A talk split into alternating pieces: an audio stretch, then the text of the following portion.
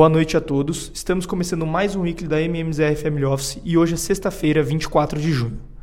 Na Europa, ao longo das semanas, tivemos alguns dados de inflação. Na Alemanha, o PPI alcançou o recorde histórico de 33,6% no acumulado de 12 meses. No Reino Unido, o CPI de mais 0,7% no mês de maio e no acumulado de 9,1% em 12 meses veio em linha com as projeções de mercado, mas o banco ING prevê que o BOE deve continuar elevando juros em 25 bips, além de o crescimento econômico no país dar sinais de enfraquecimento.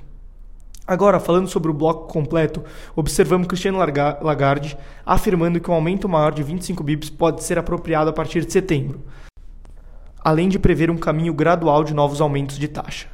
Por último, a confiança do consumidor na zona do euro cai a menos 23,6 em junho, bem acima da previsão de menos 20,5.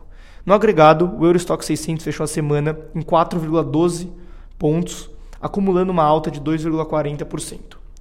No mercado americano, Powell, em discurso na quarta-feira para os senadores, alegou que as decisões de aumento de juros será reunião a reunião, a depender do cenário e dos dados.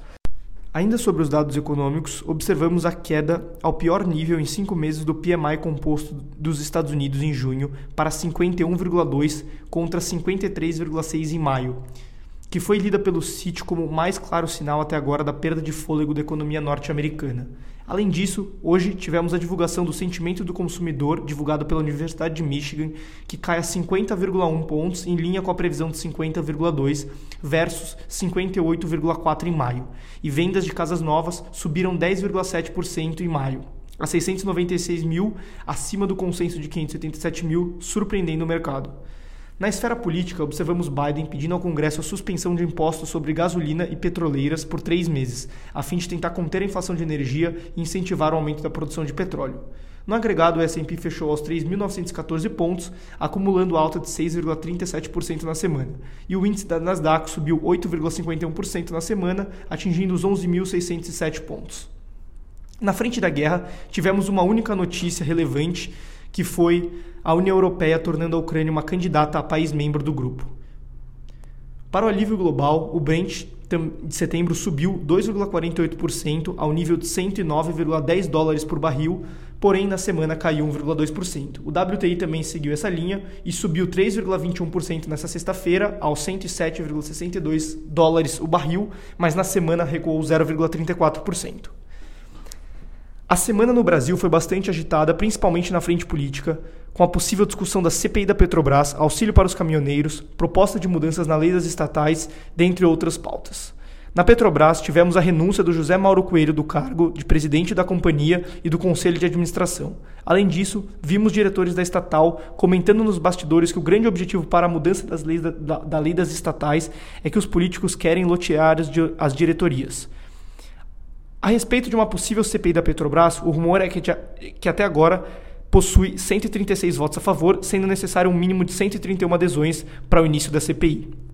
Na parte fiscal, as propostas de aumentar o auxílio emergencial para 600 reais, junto do Vale Gás e auxílio para os caminhoneiros de possivelmente 1.000 reais, trazem o fantasma do risco fiscal novamente para mesas. Notícias recentes alertam que Paulo Guedes tem se esforçado nos bastidores para que esses benefícios, junto da redução do ICMS, não excedam 50 bilhões de reais, o que teria um impacto fiscal bastante relevante. Hoje, tivemos a divulgação de dados do IPCA 15 de junho, ficando em 0,69%, acima da mediana das expectativas de 0,67% e acima do 0,59% de maio. No ano, o IPCA 15 acumula 5,65% e em 12 meses, 12,04%. Além disso, no começo da semana tivemos a divulgação do IGPM em 0,55 versus 0,39% no mês de maio. Por outro lado, um dado positivo foi que o Banco Central revisou as estimativas de PIB para 2022 de 1% para 1,7%. O Ibovespa fechou em alta de 0,60% na sexta-feira aos, 91 aos 98.672 pontos, mas na semana o índice caiu 1,15%, se descolando do resto do mundo devido aos ruídos políticos e fiscais aqui, aqui na economia local. Acompanhando esse cenário, o dólar subiu 1,76% na semana, atingindo R$ 5,24, e o euro subiu 2,31%, atingindo R$ 5,53. O IFIX ficou no 0 a 0 no fechamento da semana. É isso, e boa noite a todos e um bom final de semana.